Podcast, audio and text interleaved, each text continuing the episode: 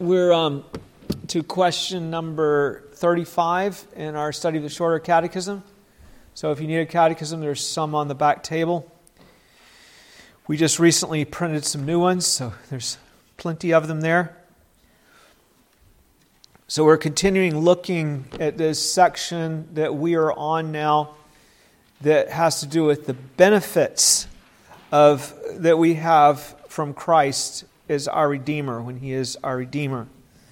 Uh, these are summarized in question 32, which I spoke about a, a few weeks ago. So let's confess that question together. Question 32 What benefits do they that are effectually called partake of in this life? They that are effectually called do in this life partake of justification adoption and sanctification, and the several benefits which in this life do either accompany or flow from them. In the past two weeks, we looked at the first two benefits justification and adoption. In justification, God declares that we are acceptable in His sight. That's a remarkable thing because we're not. we're sinners who have sinned against God and therefore, in that way, are not acceptable to Him. We were cast from His presence. We were sentenced to die. We were sentenced to bear the curse for all eternity. And that's what we deserve. So, how can God come and say, people like us who are not righteous are righteous? How can He justify us? That's what He does when He, he declares officially that we are righteous. How could He say that we are somehow acceptable in his eyes? Well, it's because we are made acceptable by Jesus Christ. So, question 33 tells us this. Let's look at that um, now and confess that one. Question 33 What is justification? Justification is an act of God's free grace wherein he pardoneth all our sins and accepteth us as righteousness in his sight only for the righteousness of Christ imputed to us and received by faith alone. God has appointed Jesus Christ, He appointed Him to come here for the very purpose of making all of His elect people righteous. He did this by standing in as our representative before God in behalf of all of His people as the one who stands before God for us, he lived the life that we all should have lived, that we all should live, and he was punished not for any sins that he committed, he didn't commit any sins, but for the sins that we committed. The result is that his righteousness becomes our righteousness, and his suffering and death for our sins becomes our suffering and death so that we are pardoned by that. And last week we saw that God has done even more, though, than justify us and make us acceptable in His sight. He did not stop with that, with His benefits. He also has taken us into His very own family, into His household, which we call adoption. We are made joint heirs with Christ, his only Son, our Lord. This is summarized in question 34. So let's confess this also in unison. Question 34 What is adoption? Adoption is an act of God's free grace whereby we are received into the number and have a right to all the privileges of the sons of God. We truly do become God's children when He adopts us. We saw that Jesus can't wait to bring us to His house at the last day, where we can see the beautiful love that He shares with His Father, and where remarkably we will have the privilege of sharing in that same love. And even now, we can live in the comfort and assurance that we are the children of God. We can fully trust Him to love us as a wise and strong Father, and we can come to Him for help when we need help. Our God is there for us as our Father. What marvelous benefits then we have from Christ in this life. And now this week we're going to look at yet another benefit we have in this life, and that is sanctification. Sanctification means that we are changed so that we live for God, who did not live for God. As our Redeemer, the Lord transforms us so that we can serve Him better and so that we can love Him more, all by His grace. You might say that sanctification is the process of learning to live for God. Well, let's look at the question about this. It's 35. Let's confess this together. Question 35 What is sanctification? Sanctification is the work of God's free grace, whereby we are renewed in the whole man after the image of God are enabled more and more to die unto sin and live unto righteousness. Let me make a few observations and then we'll have our scripture reading. Okay, first, the word sanctification. That word belongs to a whole family of words that in both the Hebrew and the Greek language are related to the word holy. There is the word saint, which can also be translated holy one. There's the word holiness, sanctify, sanctification, hallow, hallowed, set apart. They all have the same root in both Hebrew and Greek. They all have to do with being set apart from sin and corruption to God. God is holy because he is separate from sin and opposed to sin. He has no communion or fellowship or concord with sin. If he did, then he would be himself a corrupt God. But, but he does not. He is pure. Um, as Psalm, uh, as it says in 2 Corinthians 6.14, what fellowship has righteousness with lawlessness? and what communion has light with darkness. So God doesn't have anything in common with sin. Second thing to observe in our catechism is that it describes sanctification, you see, as a work of God's free grace.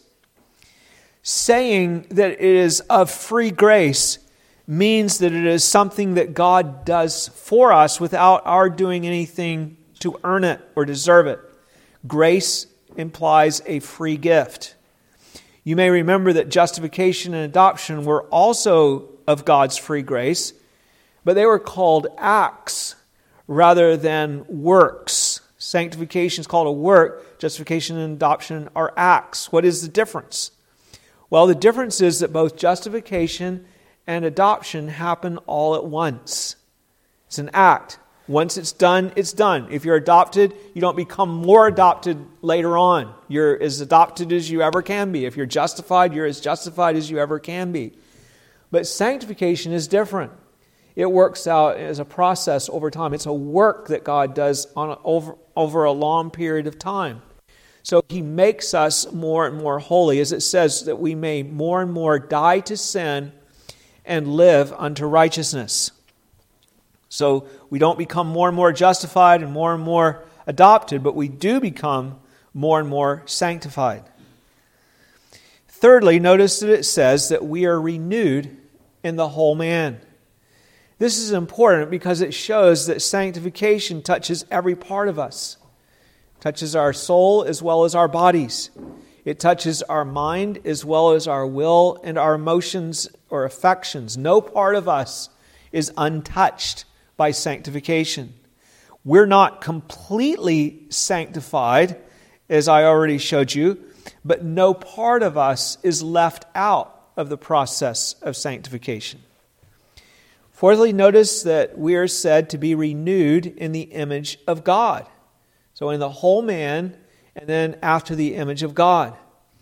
When, I, when we studied about the creation of man, I showed you that man was created in the image of God. And you remember, it didn't mean that God has arms and legs and uh, a body and that sort of thing. He doesn't have a body like we do. So the image of God doesn't mean that we look like him that way, but we saw that the image of God is referred to in Scripture that we're created after his image in knowledge, righteousness, and holiness. And so that's what it's talking about that we're renewed in knowledge, righteousness, and holiness to his likeness. That's the work of sanctification. Finally, you see how the change is described. It says that we are enabled to die to sin and to live to righteousness. In other words, we're able to make progress in obeying the will of God.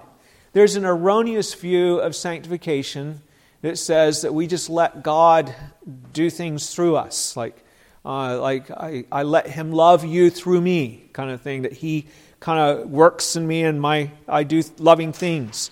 And it's true that He works in me and my, I do loving things, but it, when He works in me, He works so that I do those things. He changes me so that I do those things. And it's like I, I, some of you remember this illustration I've used for a long time that when, when my children were little and uh, they would come and ask me to open a jar. And uh, I would tell them that I'm not like the Holy Spirit because if I was like the Holy Spirit, I could make them able to open the jar. But I'm not like the Holy Spirit, I have to open it for them. So I may be stronger than they are. God's Spirit is certainly stronger than we are, but He is able, when He sanctifies us, He changes us so that we do the loving and we do the obeying. That's the thing that is so wonderful. It's not with sanctification. Justification, we have Jesus doing the obeying for us and the dying for us. But with sanctification, God then enables us to actually live for Him. So, for our scripture reading, I've chosen a passage that talks about that, Romans 6. Romans 6 talks about sanctification. It calls us to engage in this work, something we engage in. Again, we look to be the ones who are obeying and who are loving God and serving Him. We don't look for that to be done in some kind of a way that channeling through us like we're possessed or something, but it's more like that that's, that's the difference between the way the Holy Spirit works and the way the devil works. The devil will possess someone and work, speak through them and work through them. But the Holy Spirit so changes us that we speak and we work and we act. Again, so scripture reading is Romans 6. Give careful attention. This is the Word of God. What shall we say then? Shall we continue in sin that grace may abound? Certainly not. How shall we who died to sin live any longer in it? Or do you not know that as many of us as were baptized into Christ Jesus were baptized into his death? Therefore, we were buried with him through baptism into death, that just as Christ was raised from the dead by the glory of the Father, even so we also should walk in newness of life. For if we have been united together in the likeness of his death, certainly we shall also we also shall be in the likeness of his resurrection. Knowing this, that our old man was crucified with him, that the body of sin might be done away, that we should no longer be slaves of sin. For he who has died has been freed from sin. Now, if we died with Christ, we believe that we shall also live with him, knowing that Christ, having been raised from the dead, dies no more. Death no longer has dominion over him. For the death that he died, he died to sin once for all but the life that he lives, he lives to God. Likewise, you also reckon yourselves to be dead indeed to sin, but alive to God in Christ Jesus our Lord. Therefore, do not let sin reign in your mortal bodies, that you shall obey it in its lusts. And do not present your members as instruments of unrighteousness to sin, but present yourselves to God as being alive from the dead, and your members as instruments of righteousness to God. For sin shall not have dominion over you, for you are not under law, but under grace. What then? Shall we sin because we are not under law, but under grace? Certainly not. Do you not know that to whom you present yourselves slaves to obey, you are that one's slaves whom you obey, whether of sin leading to death or of obedience leading to righteousness? But God be thanked that though you were slaves of sin, Yet you obeyed from the heart that form of doctrine to which you were delivered. And having been set free from sin, you became slaves of righteousness. I speak in human terms because of the weakness of your flesh. For just as you presented your members as slaves of uncleanness and of lawlessness, leading to more lawlessness, so now present your members as slaves of righteousness for holiness. For when you were slaves of sin, you were freed in regard to you were free in regard to righteousness. What fruit did you have then in the things of which you are now ashamed? For the end of those things is death. But now, having been set free from sin and having become slaves of God, you have your fruit to holiness and the end everlasting life.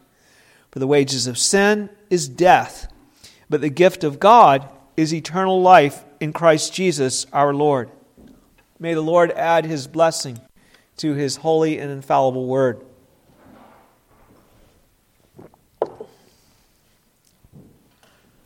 You may have noticed in this passage, it doesn't actually mention the word sanctification, but it does speak of the word related to it, the word holy. It talks about how, as Christians, we now live for God. And it talks about what sanctification is that as Christians, we now die to sin and we live more and more to righteousness. So, although it doesn't use the word sanctification, the whole chapter is about sanctification. As we begin to think about sanctification, you can see from Romans 6 and the Catechism that it very much has to do with the quality of our relationship with God. It, can, it grows out of a relationship that, with God that has been restored through Jesus Christ.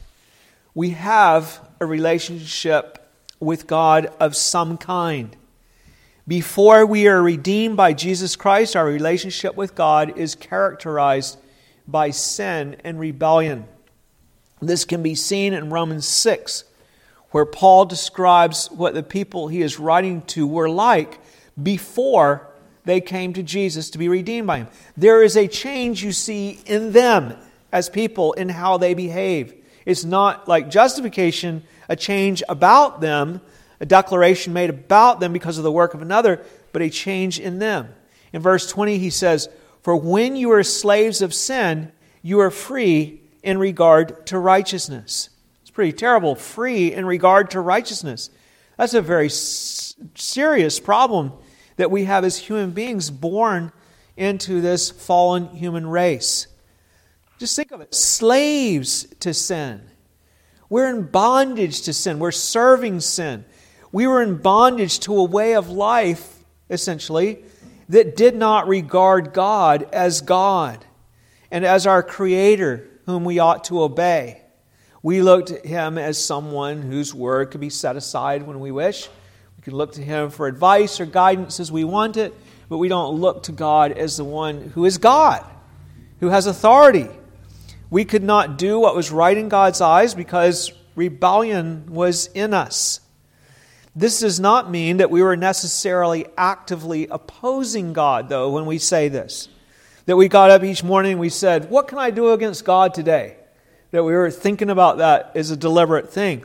No, we, we may have even sought to do things to please Him at times, but the whole of our life was not oriented to serving Him. And the way of pleasing Him was based on what we thought would please Him rather than us actually coming to Him as God. We might do our God bit and go to church, we might help somebody, but overall, we were not serving Him and seeking to promote His glory. And many times we even did things that we knew were contrary to His will. Though we might try to pretend that it wasn't, we would do things that were prohibited by Him. Such a life is utterly futile living apart from God leads only to death. Paul asks Romans question about this in Romans 6:21. He says, "What fruit did you have in those things of which you are now ashamed? For the end of those things is death. That life alienated from God leads to death. Carries a powerful punch for us today, doesn't it? If we're not serving God, what pathway are we on? Where are we going if we're not serving God? Well, we're on the pathway to death. We're all on the road to death until Christ sets us free.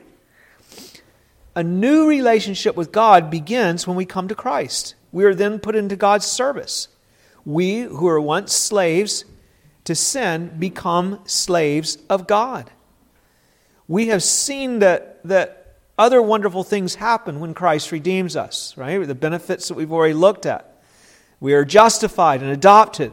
Being justified means that we're declared righteous and fit to spend eternity with God through, through faith in Jesus Christ. And being adopted means that we are received as God's sons and are joined heirs with Jesus Christ. Paul is telling us here, though, that if we have been justified and adopted, we have also been sanctified. You can't separate justification and adoption from sanctification and say that, oh, I'm justified and uh, adopted, but I'm not sanctified. We're made God's slaves at the same time that we're justified and adopted. We're put into service where we belong. We're made His children so that we live as in His house. It's not only that we're declared righteous, but that we are put into true service to God. And again, we are changed so that we're enabled to, to serve Him. It's not a change in our status, it's an actual change in our character from serving others to serving God, from serving sin to serving God. Verse 22 says, But now, having been set free from sin to which you were in bondage before, and having become slaves of God, you have your fruit to holiness and the end everlasting life. So you see, the fruit of what you were doing before was death, and the fruit now is everlasting life. So we're given a new life. The life of obedience is the eternal life. It is life that lasts forever, from serving sin to serving God.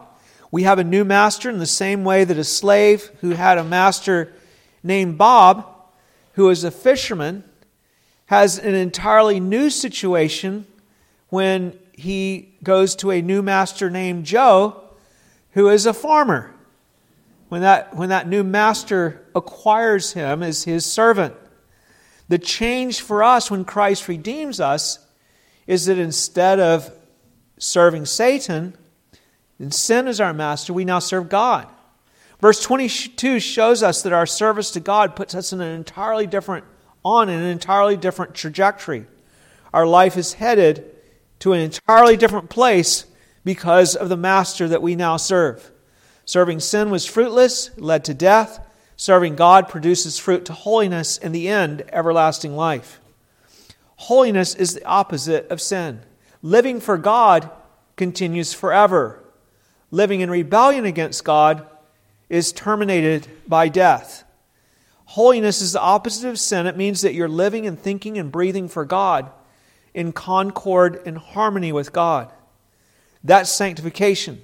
And that's where serving God ends up with holiness, with a beautiful relationship with, between you and your Creator, between, as creature to Creator. And that's life eternal. That's life that goes on forever. The scripture is teaching us here that having come to Christ, we are now enlisted into God's service. From now on, we are his slaves, and we have the pleasure to serve him. This has implications for us about how we should live. And that's our next point. As soon as we come to Jesus, we are to engage in service to God as our new master. You know how this works in other relationships. When you get a new job, it's your responsibility to obey your new employer. If he's Joe the farmer that you've come to work for, then you don't keep going fishing with Bob. If you're working, if you're now Joe's servant and you show up to work at the, at the fishing dock, then Joe's going to wonder where you are because you're working for him now. Why are you working for this other guy? In the very same way, when you come to Jesus and are redeemed, he puts you into God's service. So from now on, you're to serve God. You're not to give you're not to go on serving your old master sin because you've been redeemed. You've been bought with a price to serve a new master. But this is in fact the issue the very issue that Paul's addressing in Romans chapter 6. He's saying, So if we've been converted and redeemed and brought to God, then do we keep on serving sin? Or can we keep on serving sin? Can, can I be redeemed and made Joe's servant and keep on serving Bob? And he's saying, Of course not. there were some apparently that objected to Paul's teaching about justification that he'd given earlier in Romans in the chapter 3 and 4 and 5 where he talked about justification. And they were saying to Paul, Well, if you're teaching that we're justified on the basis of Jesus' obedience and suffering, then people will just go on sinning. I said, Well, I, I have my standing with God because of what Jesus did. If we're accepted by God as righteous, as being okay on the basis of what He did and not what we do, and if, and if that is also supposed to magnify God's grace, then I guess the more sin I do, the more it magnifies His grace. Because I say, hey, I'm not standing in what I do, I'm standing in what he does. See, I go out and I, you know, I murder and commit adultery and blaspheme God and do all these things because, hey, I, I'm, I'm trusting in, in, in Jesus. Paul says, is that how this is supposed to work? He redeemed you to be his servant he purchased you. That's what redemption is to be his servant or set you free from another enemy or whatever in order that you would serve him. And so you go back serving the enemy. You keep serving the enemy. That's, that's not redemption. See how Paul begins chapter 6. He says, What shall we say then? Shall we continue in sin that grace may abound? Is that going to make God's grace seem greater? That he says that's what some people are saying that we teach. The more sin we have, the more God's grace and forgiveness will shine. Well, Paul declares emphatically that, of course, we are not to continue in sin. We were redeemed that we might be restored to God, that we might live for Him. To the question, shall we continue in sin that grace may abound? He says, verse 2, certainly not. How shall we who died to sin live any longer in it? Redemption produces a radical change in those who truly receive it so that they are dead to their old master. They are no longer in his service. Sin is no longer their master because the Lord has brought them into his service now.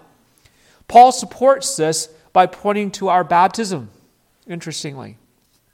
He explains in verses 3 and 4 that we're baptized into Jesus Christ so that we have the benefits of his death on the cross and of his resurrection in how we live now.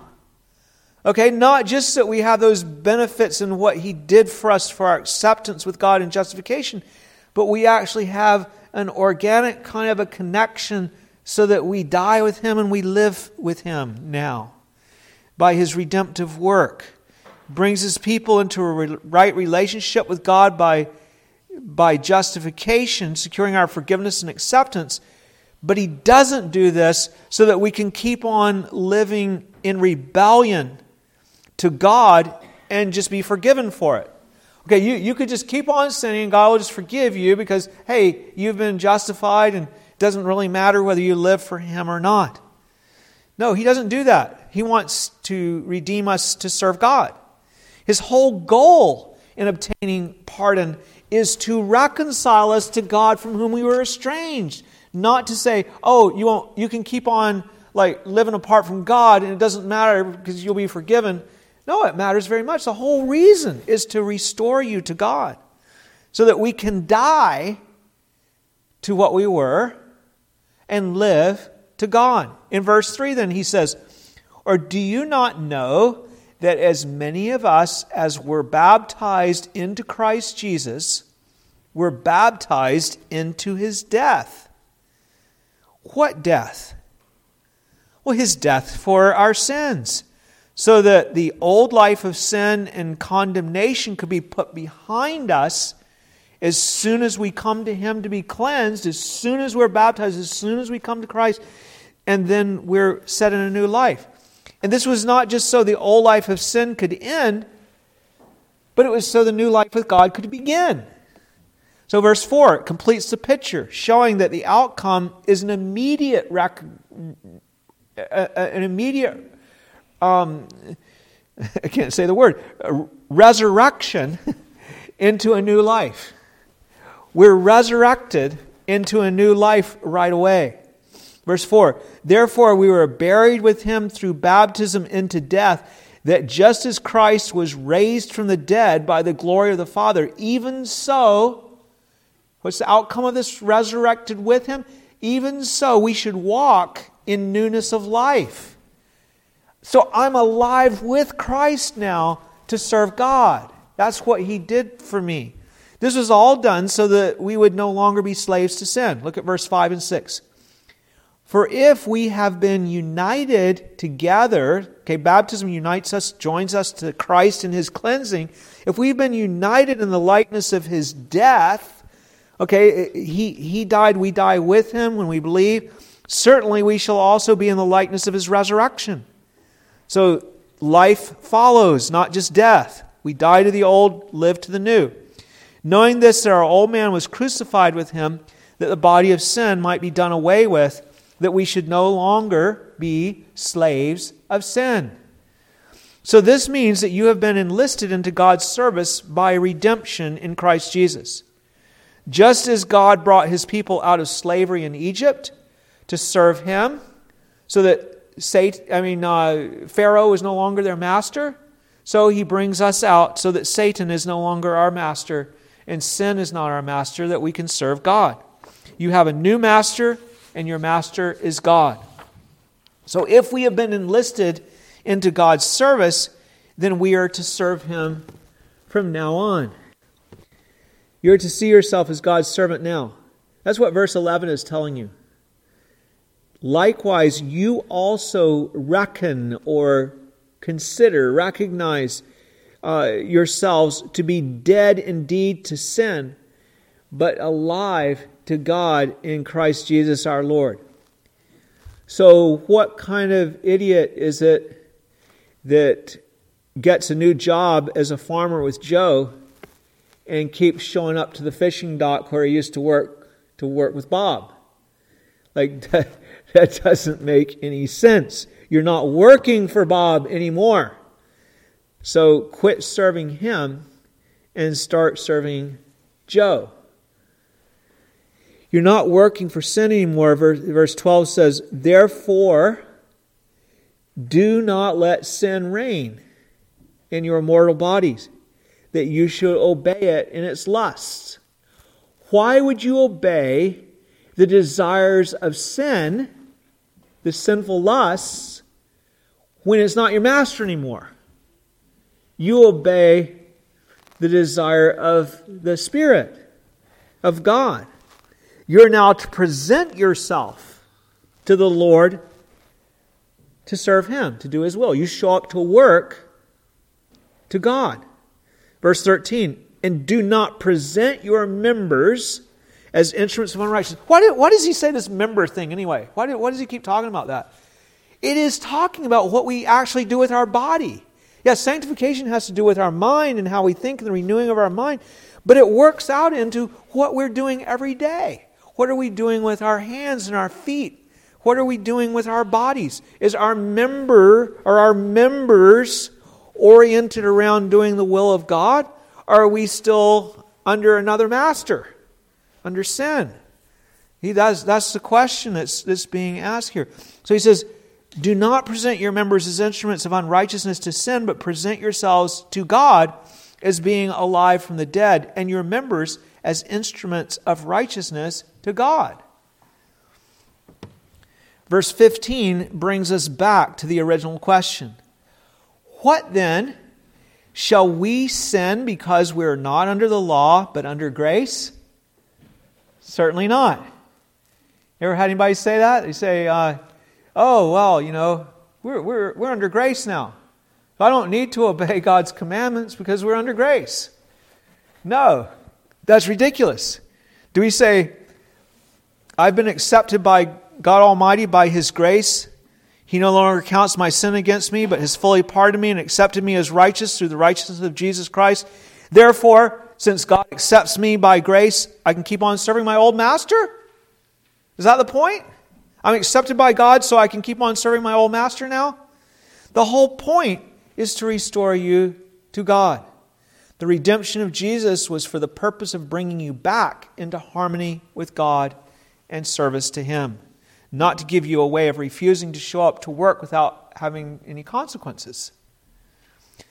Okay, so obvious a point that it's almost confusing, isn't it?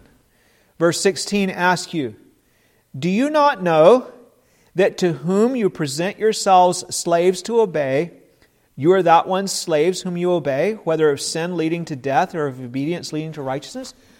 You can tell who somebody as a slave belongs to or who somebody works for. We could say it in our, our context. If you see the guy out on the fishing boat every day with Bob working away, you say, oh, he works for Bob. And if you see the guy out on the farm every day working with Joe, you say, oh, he works for Joe. It's not complicated. Is it not the same then in this case? Have, have I been redeemed and restored to God? Well, who am I serving? What do people see? Am I serving God? Then it means that I'm his servant. Am I serving Satan and sin? Then it means I'm the sin of Satan and sin. But I know. You know, there's a problem, isn't there? You've come to Christ and you want to serve God, but you find that you're not so consistent. it's one thing to talk about it in these plain terms that Paul talks about it here, but it calls for the question How can you get on in your service to God? How can you make progress? Because you say, Yeah, I want to serve God, but I keep falling back. Really, the question here is what? How can I be sanctified? That's what we're talking about sanctification. Remember the word, what the word involves. It's a process of dying more and more to sin and living more and more to God and righteousness. And that's exactly what making progress in your service to God is all about dying to sin and living to righteousness. And what is so encouraging about sanctification is that it is, as the Catechism says, a work of God's free grace. It's something that God does. He brings us more and more into His service. He transforms us so that we die to sin and live to righteousness. We do the dying to sin. Again, God doesn't here do the dying for us. Jesus did that for our justification. But now we're the one that is doing the dying as God enables us to die to our old master and what we were, and He makes us alive, enabling us to live in service to Him. As He said to His people of old, what we read in Leviticus 20, I am the Lord who sanctifies you.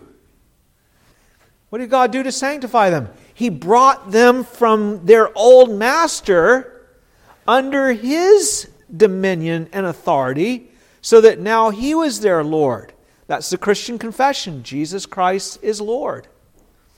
So that's the encouraging truth then is that it is God who sanctifies us, and that's emphasized throughout Romans 6. All the way through, the emphasis is that it is the Lord who has taken us out of sin and has put us in service to himself. For example, in verse 5, it doesn't there tell us that we must serve God. Look at this. This is verse 5. It doesn't say that we must serve God, but it actually tells us that we will serve God. Of course, if we have come to Christ. We often read it that we must serve God, but it's actually a promise here that if we have come to Him, we will serve God. Verse 5, again, I'll read it to you. For if we have been united together in the likeness of his death, certainly we also shall be in the likeness of his resurrection. Knowing this, our old man was crucified with him that the body of sin might be done away, that we should no longer be slaves of sin. This is our assurance that if we truly have come to Christ, he will bring us into fuller and fuller service to God. We will be in the likeness of his resurrection. As it says in verse 8, if we died with Christ, we believe that we shall also live with him. We're going to live to God, to be able to live for God as Jesus does. He is going to take these old stubborn souls and he's going to cause them more and more to live for God. And just as sin does not have dominion over him, so it does not have dominion over us. Verse 14. It bothers us still, but it can never dominate us again if we have been born again, if we have come to Jesus for salvation. And in the end, it will be completely abolished, not by our own works, but by the grace of God in Jesus Christ. Verse 17 and 18 remind us that God is to be thanked because it is His work. He's the one that brought us into God's service in the first place, and it was all of His grace. Look at verse 17. But God be thanked that though you are slaves of sin, yet you obeyed from the heart that form of doctrine to which you were delivered. You, in other words, you, you believed the gospel. You repented and you believed the gospel and you looked to God to save you. He says, And having been set free from sin, you became slaves of righteousness. And because He is the one who brought you into that service, we can be sure of the outcome. The outcome that we've already seen in verse 22. The outcome of having sin as our master is what? Death. But the outcome of having God as our master is holiness that ends in everlasting life. There's a trajectory. One goes to death, one goes to life. Let's dwell on that phrase for a minute that having become slaves to God, which Christ made us to be, you have your fruit to holiness. Now that you are God's slaves, it is true that you do not always serve Him the way that you should. But as your master, He's going to do what every master does. What does a master do if his servants aren't serving him? If you go to work for a farmer, you might not know everything about farming at first, but the farmer is going to train you. You're going to make progress. You're going to become more and more skilled. He'll show you how to do things, He'll guide you. If I could use the term this way, you will become more and more sanctified as a farmer because you've got a master to train you. You'll become more holy as a farmer. Now, don't you believe that if you are a slave to God, that He will train you? That He will do it well? He certainly will. He is going to train you, and His training will be effective. In other words, being in His service produces holiness. It certainly does. That's what it says in verse 22. Having become slaves to God, which Christ made us to be, you have your fruit to holiness. Let me tell you, when God trains you, there is an incredible advantage because He has the ability to transform your heart. He is able to give you grace for obedience. So there's no training like His training. We need to believe and know that God can effectively transform us. Look at verse 22. It tells you that the end of this service to God will be eternal life. But now, having been set free from sin and having become slaves to God, you have your fruit to holiness and the end, everlasting life. His training is for eternity. Know, sometimes you get a job somewhere and you kind of get trained a bit and you start making progress, but then you go on somewhere else and you start over another job, another master, another kind of work. You have to kind of start all over again. But this is the best training in the world. Be eager to receive it. It leads to eternal walking with God. And this growing ability to serve God, this sanctification, is all by the grace of God. The last verse in Romans 6 drives this point home when it says, verse 23 for the wages of sin is death, but the gift of God is eternal life in Christ Jesus the Lord. You see the contrast.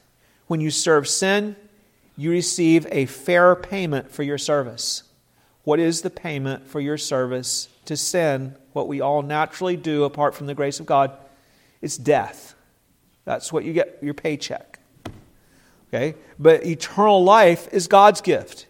Your service to God itself is a part of the gift. In other words, you are not given eternal life as a reward for serving God. That's not the right way to think of it. But service to God is the gift.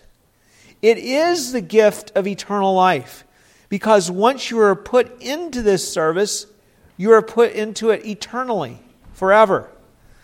We might say that the gift of God is that you are God's slave forever and ever. We can serve Him for all eternity. And though you're yet in training now, the fruit of that training is ever increasing holiness. From start to finish, all the praise for sanctification goes to God. He brings us into His service, He sanctifies us in His service, and He keeps us in His service forever. In closing, I would like to go to a passage in Philippians 2 that sums this all up very well for us. Philippians 2 begins with that well known passage that calls us to have the mind of Christ, a mind that is characterized by complete obedience, even to the point of going to the cross, kind of what we looked at this morning. Uh, our desire is to reach that point in our service to God, in our sanctification, where we're willing to do the Father's will no matter what. Um, we, we have a long way to go. So the apostle admonishes us in verse 12 after he tells us what the goal is. He says Philippians 2:12, "Therefore, my beloved, as you have always obeyed, not as in my presence only, but now much more in my absence, work out your own salvation with fear and trembling." Your goal in your service to God is to be holy in the same way that Christ is holy. Complete sanctification is the goal, nothing less than that. This is quite overwhelming, it's quite daunting. But thanks be to God, there's another verse Verse 13. It adds to the call, it adds to the call to work out your own salvation with fear and trembling these words. Verse 13 For it is God who works in you both to will and to do for his good pleasure. Okay? Work out your salvation with fear and trembling. You say, that's hard. What's the encouragement? It is God who works in you both to will and to do of his good pleasure. To desire, to will to do what is good, and to actually carry out those desires. Sanctification is his work. He gives us both the desire and the ability to do it. He makes us into servants that delight to serve him, and serve him we shall. He is the Lord who sanctifies us. if sanctification were left up to us, we, we would be left without hope. But Philippians 2 12 and 13 assures us that once the Lord has brought us into his service, he will complete the work of our sanctification. Thanks be to God. Enter into his service then with confidence, not in your own ability, but in the ability of the one who sanctifies you, God Almighty. Please stand and let's pray.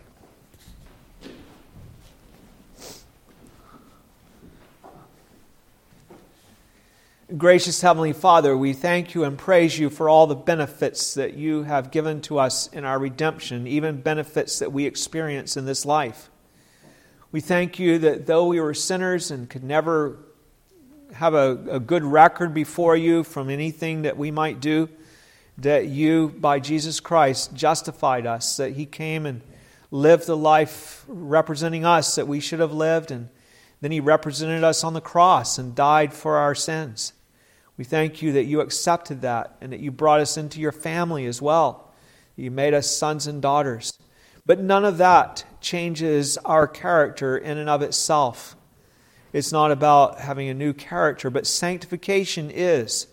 And we thank you, Lord, that those that you justify and adopt, that you also sanctify. And that when we come to you for life, that life doesn't stop with being forgiven and being positionally declared righteous or even being brought into your family. It moves on with actually living that life in your family and living in that life as one who has been restored to you and redeemed.